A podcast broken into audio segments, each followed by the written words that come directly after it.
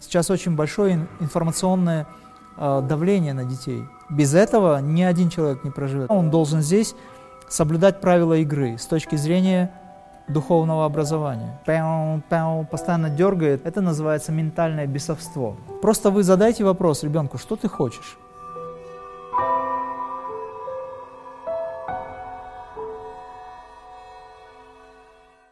Да, что делать вот с подростками, которые выпадают из социума, да, вот э, с обучением, да, которые отстегиваются, не хотят получать наше Я понял вопрос ваш, да. да. И что, нет, и вот еще вопрос, да, что делать э, нам, родителям, да, которые мы же тоже несем за них ответственность, ну э, вот Смотрите, дело в том, что вот эти подростки, которые сейчас рождаются, у них сознание другое. Они приходят из других планов. Поэтому старая форма обучения им не подходит. Если, допустим, еще в Советском Союзе у нас была линейная форма образования, то есть у нас есть, допустим, понимание, что ребенку надо сначала выучить алфавит, затем слоги и так далее, и так далее. Сейчас совершенно другое восприятие у детей. Они воспринимают это объемно, достаточно объемно, у них сознание другое. Но я не имею в виду тех, которые просто демонический склад э, характера имеют. Это другой вопрос. В целом, им нужен другой подход, им нужно другое. Плюс ко всему, они родились именно в это время для того, чтобы познать вот эти технологии айфонов, компьютеров и так далее. У них айтишное такое восприятие, как, восприятие, как это сейчас модно говорить. То есть они схватывают очень быстро, поэтому им не надо сидеть на уроках для того, чтобы ну, просиживать это время, проще говоря. То есть надо, я сейчас говорю об, именно об этих людях. То есть надо это учитывать. И форма образования должна быть другая. Но и те, и другие и прошлые, и настоящие, должны понять самое главное, что есть понятие уважения, чести и достоинства. Без этого ни один человек не проживет. То есть, какой бы он ни, ни пришел, из какого бы созвездия он ни пришел, с каким бы он сознанием не пришел, не воплотился сюда, он должен здесь соблюдать правила игры с точки зрения духовного образования. Но методы подхода к этим детям должны быть другими. Например, к ребенку с аутизмом вы не можете подойти как к любому другому и, скажем так, навязывать ему концепцию э, каких-то, скажем, идей, да, потому что у него восприятие другое, значит, к нему нужно иметь подход. К этим детям тоже нужно иметь подход. С точки зрения современного общества, те дети, которые бунтари, ну, сейчас же очень много молодежи, которые действительно бунтари, они противопоставляют себя этому обществу. Они разрушают старые концепции. Они неплохие, они просто рушат старое. Вот в чем дело. К ним тоже нужно иметь подход с точки зрения понимания. Значит, у тех, кто является учителями на сегодняшний день, образовательная школа, к примеру, да, у них должно быть понимание уже и такого уровня сознания этих детей. У них должно быть объемное понимание, как преподнести это. То есть, проще говоря, нужно найти общий язык с этими людьми. Это не так легко. Для тех людей, у которых есть шаблонное восприятие. То есть, например, сейчас если взять э, преподавателя той старой школы, а это хорошая школа, но она просто сейчас не подходит, потому что сейчас очень большое информационное э, давление на детей. И та даже часть информации, которую он, казалось бы, готов принять, он ее не готов принять, потому что у него огромное количество другого всего. Плюс еще масса искушений, интересов и всего остального.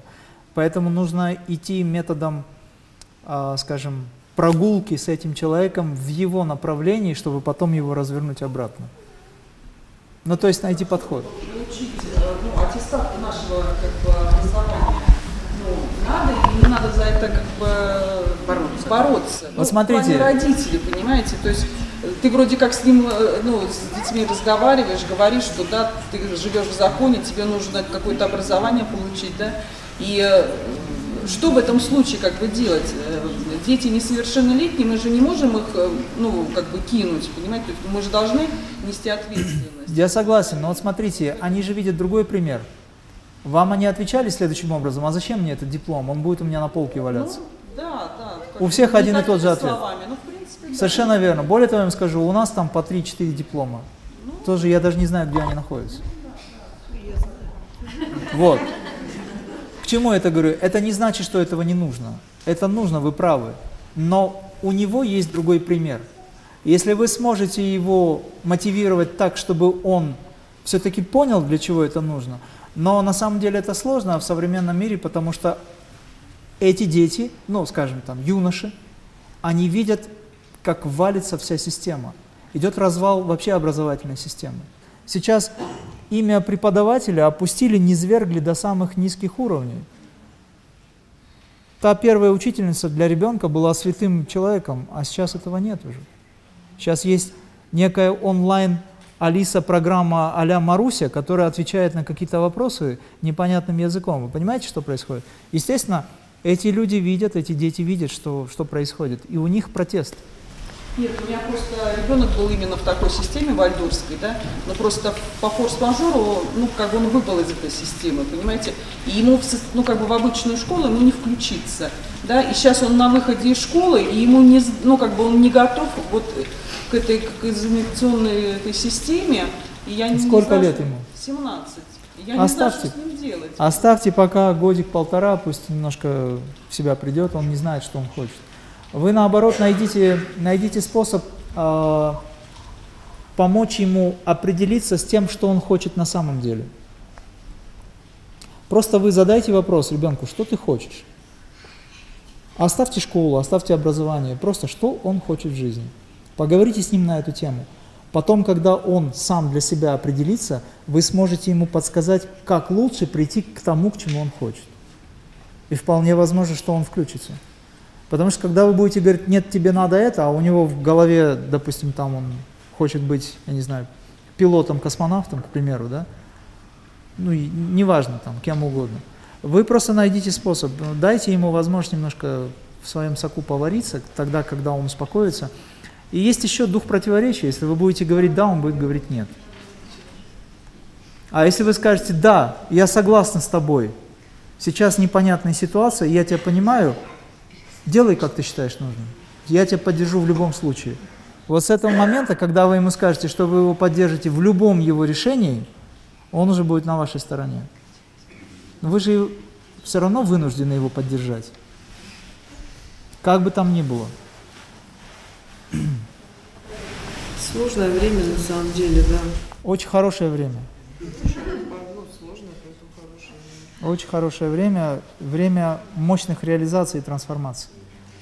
Все знания, которые я сейчас на сегодняшний день имею, я реализовывал именно либо в прошлом, либо в настоящем через практику. Вы эти знания нигде не получите, поэтому вашему ребенку переживать не о чем. Вы за него переживаете, а ему не о чем переживать, потому что будет именно так, как надо. Просто вам нужно успокоиться. Нет, я еще, конечно, за себя, что я же как бы мать, я Вам надо несу за него успокоиться. ответственность, понимаете, чтобы еще я себе не накрутила там, как бы. Поэтому проблема не в нем.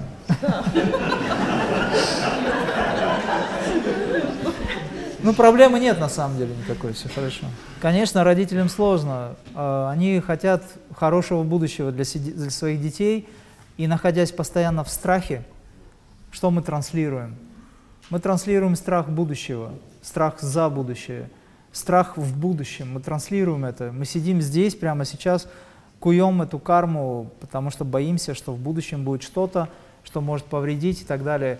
Тем самым мы теряем настоящее. Мы не ценим то, что сейчас имеем, а это большая проблема, действительно. Тогда, когда мы забрасываем уже свое сознание, ум так поступает. Он раскачивает наш алтарь, наш, э, нашу струну нашего позвоночника, начинает пяу, пяу, постоянно дергает, и мы все время нервничаем, потому что наша духовная вот эта составляющая, наш духовный стержень, все время раскачивается. Это называется ментальное бесовство. Мы должны успокоить свой ум через здесь и сейчас.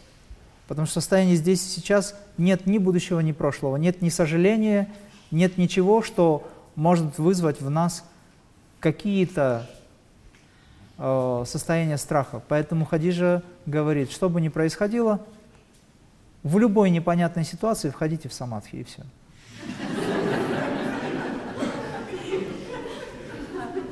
Божественный сосуд.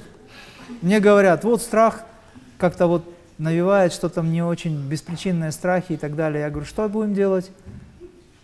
Божественный сосуд, ныряй, все. Нырял, нырнул туда, все, я в домике. Вы же атман, вы же душа, что с душой может произойти? Но в конечном итоге нам придется покинуть это тело. Даже если вы проживете как Бабаджи несколько тысяч лет, а то и больше, все равно придется покинуть это тело. Но вы покинете это тело не в этом состоянии осознания, а в состоянии совершенной беспристрастности, потому что вы практик, вы практикуете. Вы покинете тело в таком состоянии, в котором вы засыпаете, когда вам хочется сладко заснуть, и вам так кайфово, извините за такое слово, что вы просто не хотите просыпаться, вы с одного бока на другой, лишь бы заснуть, и вам прямо вот сладостный сон такой, только это сон не забвения, а осознанность. Вы в таком состоянии, чего бояться? В этом состоянии нет страха. Вам приятно. Йогананда говорит, единственное неприятное ощущение для обычного человека, он говорит, смерть прекрасна, но единственное неприятное ощущение – это состояние удушья,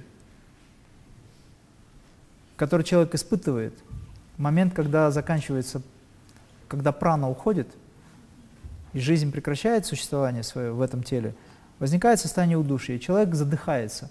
Ему неприятно, некомфортно, но потом раз и переходит, отрывается, как говорится, э, вот эта серебряная нить, и душа возносится. Но какой-то этап он испытывает неприятного ощущения. Но тогда, когда у вас есть 42-я крия, то вы можете научиться бездыханному состоянию, и все. А остановка дыхания – момент высокой концентрации –